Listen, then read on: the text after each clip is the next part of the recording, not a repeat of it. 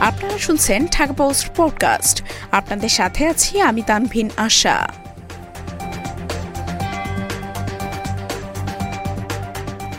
আফগান শান্তিরক্ষী বাহিনীর গুলিতে ছয় পাকিস্তানি নিহত।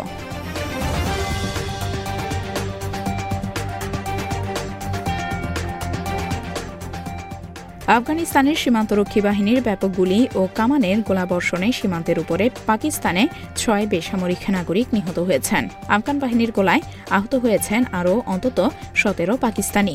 রোববার পাকিস্তানের সামরিক বাহিনীর এক বিবৃতিতে আফগান সীমান্তরক্ষী বাহিনীর গোলাগুলিতে হতাহতের এই ঘটনা ঘটেছে বলে জানানো হয়েছে।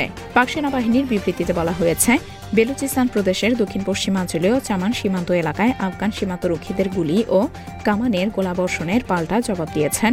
তবে পাল্টা গোলাবর্ষণে আফগানিস্তানে কোনো হতাহতের ঘটনা ঘটেছে কিনা সে বিষয়ে বিস্তারিত কোনো তথ্য দেয়নি পাক সেনাবাহিনী।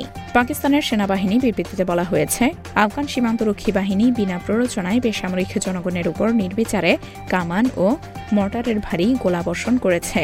এই ঘটনাকে অনাকাঙ্ক্ষিত আগ্রাসন হিসেবে আখ্যা দিয়ে পাকিস্তানের সেনাবাহিনী বলছে, বেসামরিক লোকজনকে লক্ষ্যবস্তুতে পরিণত না করে পাক সৈন্যরা উপযুক্ত জবাব দিয়েছেন।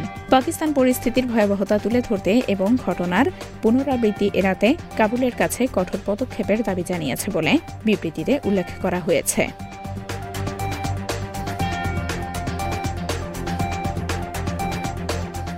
এতক্ষণ শুনছিলেন ঢাকা পোস্ট পডকাস্ট।